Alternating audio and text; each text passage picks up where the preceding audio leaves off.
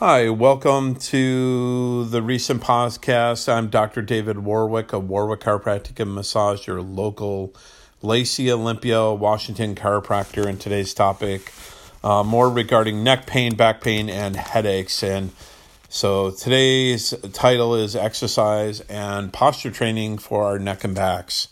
Whenever you take a quick look around the airport, mall, theater, you can see the various types of poor posture that is common. And the biggest one that you may see is the forward head posture, also known as forward head translation or anterior posture of the head and neck, the rolling forward of the shoulders, and the uneven or misaligned common head, shoulders, and pelvis hips.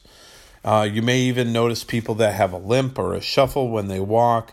And oftentimes we adapt to this abnormal posture, causing various stresses and strains on the parts of the body and our musculoskeletal pain, resulting in neck and back pain.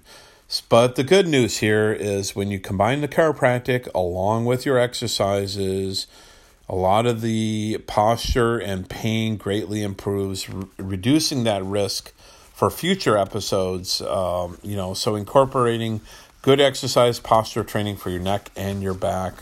So there was in 2008 a neck and back pain task force that recommended exercise for management of the neck pain associated more commonly with whiplash injury.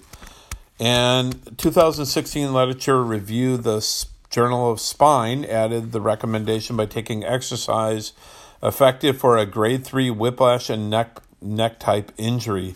So whenever you're involved in a motor vehicle collision, even if it's a grade 1 or a grade 4, now they have a grade 5, it's important to incorporate exercise and stretching as soon as possible. The interesting thing is that the review did not find one form of exercise to be any more superior than the other, but that when you combine various forms of exercise may be the best way to achieve the most and best outcome for that patient. So that's what I encourage with patients. Don't get stuck with any one exercise when we send you a report. Don't get stuck with one exercise. Change them up. So my recommendation, I'm always happy when a patient does just, of the 12 or 15 types of exercises, they try a new one a day and start working with the ones they like, because when you change it up, it makes for the best outcome. Doctors of chiropractic are highly skilled in many manual therapies, exercise training, and functional assessments, and to help improve the outcome of people that have persistent type neck pain.